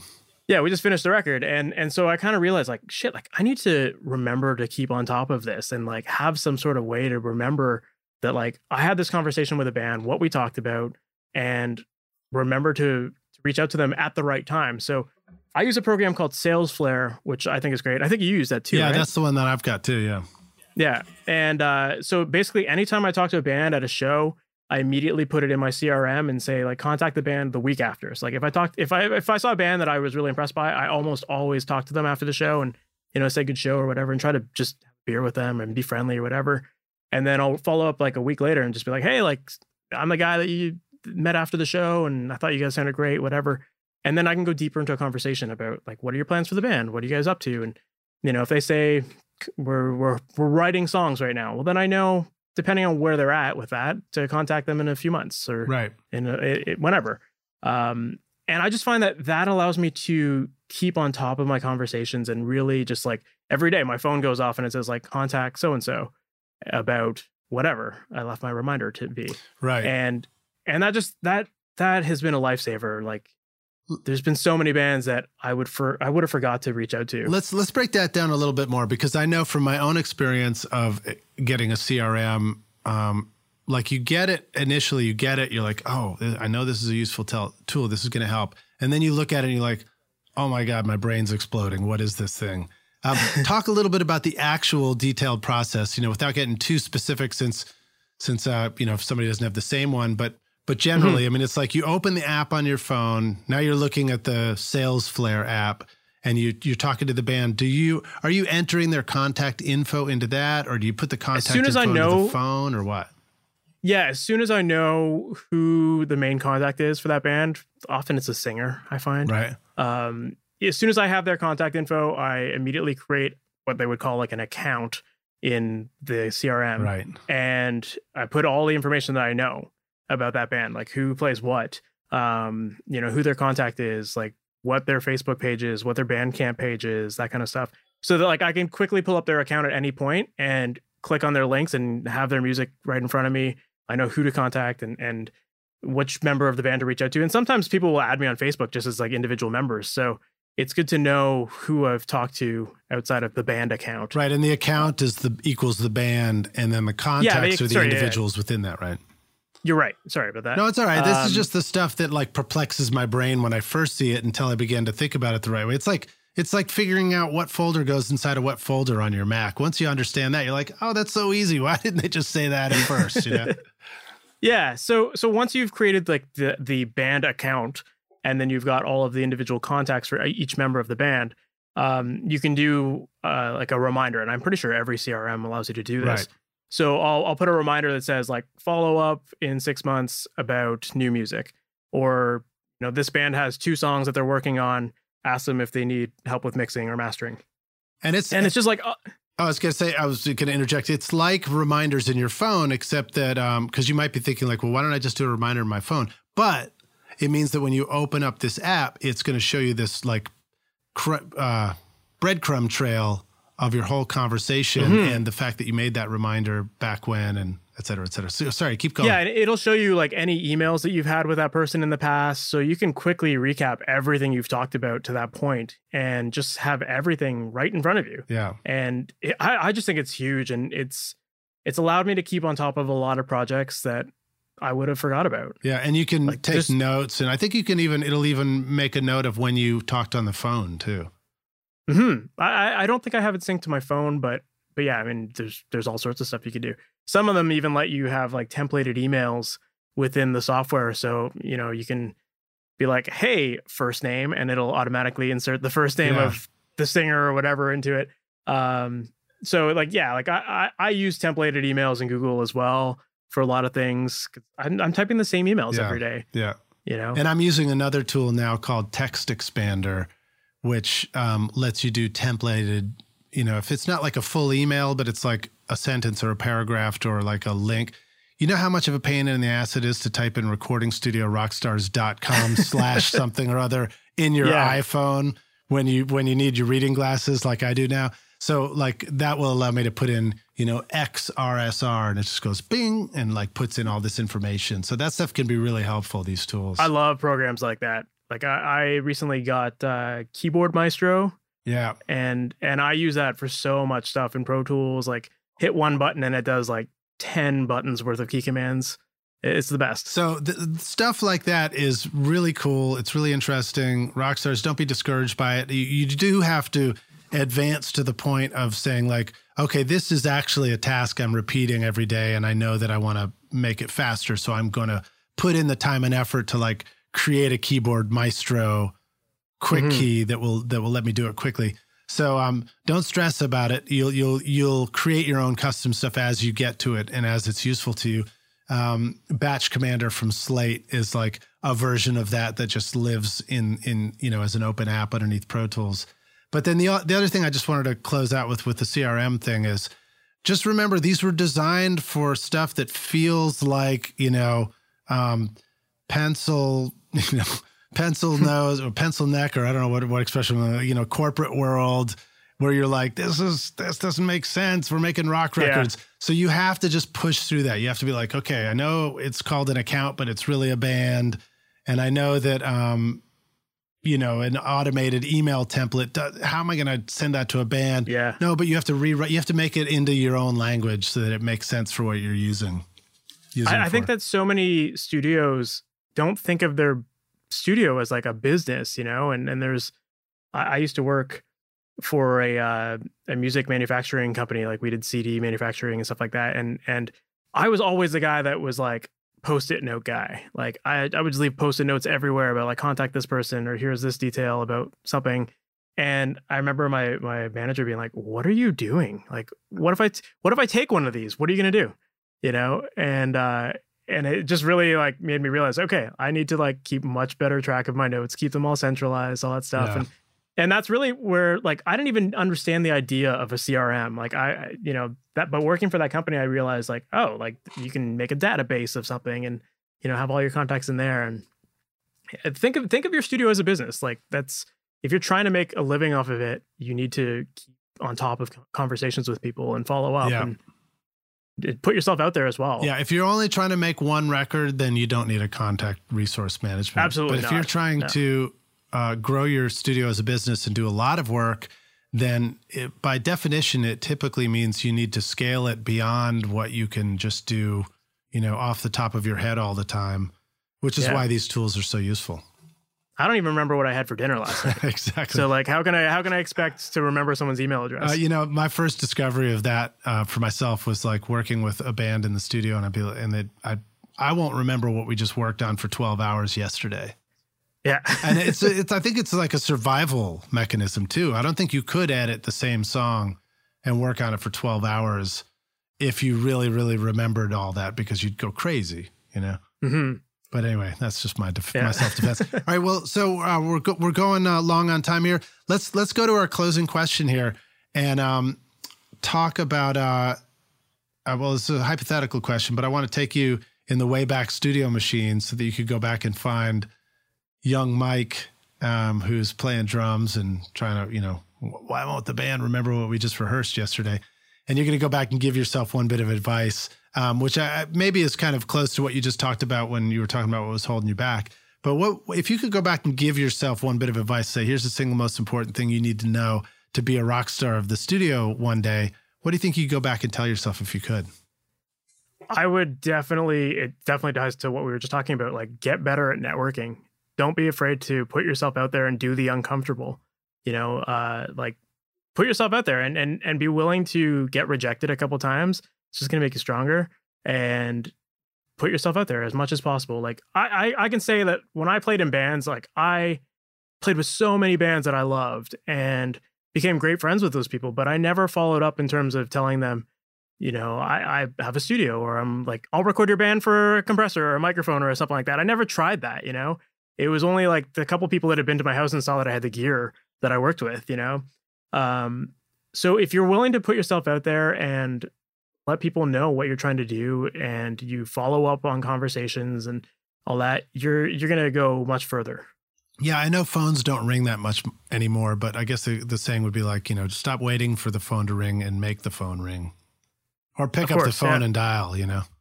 Yeah. Smiling and dialing, as my friend Glenn says. um, so great. Uh, let's thank you again for being on Recording Studio Rockstars with us, Mike. It's totally awesome hanging with you, man. Thanks for having you, me. You shared some great tips on this, and, and it was really fun to talk to you about all this stuff. Let the Rockstars know how they can find you online, learn more about you. Um, you've got a wonderful podcast out there, and I know you have some great, great free resources out there that they should be checking out too. For sure. So, uh, first place, if you want to check out some of my work, you can visit mikeindovina.com. Uh, my last name is spelled I N D O V I N A. So check that out. And uh, on there, you'll get a little bit of my discography, some samples of stuff I've done. If you're willing, if you're looking to learn more about improving your mixes, whether you're a musician or an engineer, check out masteryourmix.com. And on there, I've got a free download for your audience. If you visit masteryourmix.com forward slash blueprint, I've got something I've put together. It's called the Ultimate Mixing Blueprint. It shows people how to use EQ and compression on a variety of instruments in your mix and walks you through the different characteristics of sound that you're going to hear for each instrument and what frequencies to pay attention to. So if you're wondering, you know, how do I get the kick drum beater to cut through the mix a little more? It's going to show you exactly what to pay attention to. That's great. So check that out. Um, also, there's the brand new book as well, The Mixing Mindset. So that's available on Amazon, or you can visit masteryourmix.com forward slash mixing mindset book. And that'll also take you to where you can get it. And what else is there? That's pretty much it. I mean, feel free to, if anyone's listening to this and wants to hit me up, like reach out to me on Facebook. I'm always on there and I'm always accessible. I just like talking to people. That's great. And Rockstars, if you're not already using Kindle to read, I, I encourage you to ex- explore it because it's so easy. If you have the Kindle app on your phone, you, you can literally hit pause on this podcast episode, swipe over, go to Amazon, find the book, buy it for however much it is, swipe back and keep listening. And then that's what I do when I find stuff I really love, like like the book you're writing, where it gives me the chance to put these into my queue, and then I come back later and it's like, there's that book um, that I was sure. that we were talking about. So that's great, man. Yeah. Well, yeah, and also, sorry, uh, you mentioned Yeah. the podcast, so I should. oh probably yeah, please do, well. please do. So yeah, I have uh, the Master Your Mix podcast, and uh, on there I interview a lot of different engineers because I think it's really important to learn from a lot of different people and kind of find your own sound as a result of the lessons you learn from everyone else. So uh, make sure to check that out. Um, so then I'm going to go listen to the Sylvia Massy episode and Rockstars. I encourage you to do that. Um, I'm trying to get Sylvia to come on my show too. So I know she, she's doing super cool stuff. Yeah, she's doing a lot of great stuff. Um, thanks so much, Mike, for joining us on the podcast. Totally awesome hanging with you. Can't wait to see you in the studio. Are you coming down to Nashville at some point? Will you be here for Summer NAMM or anything like that?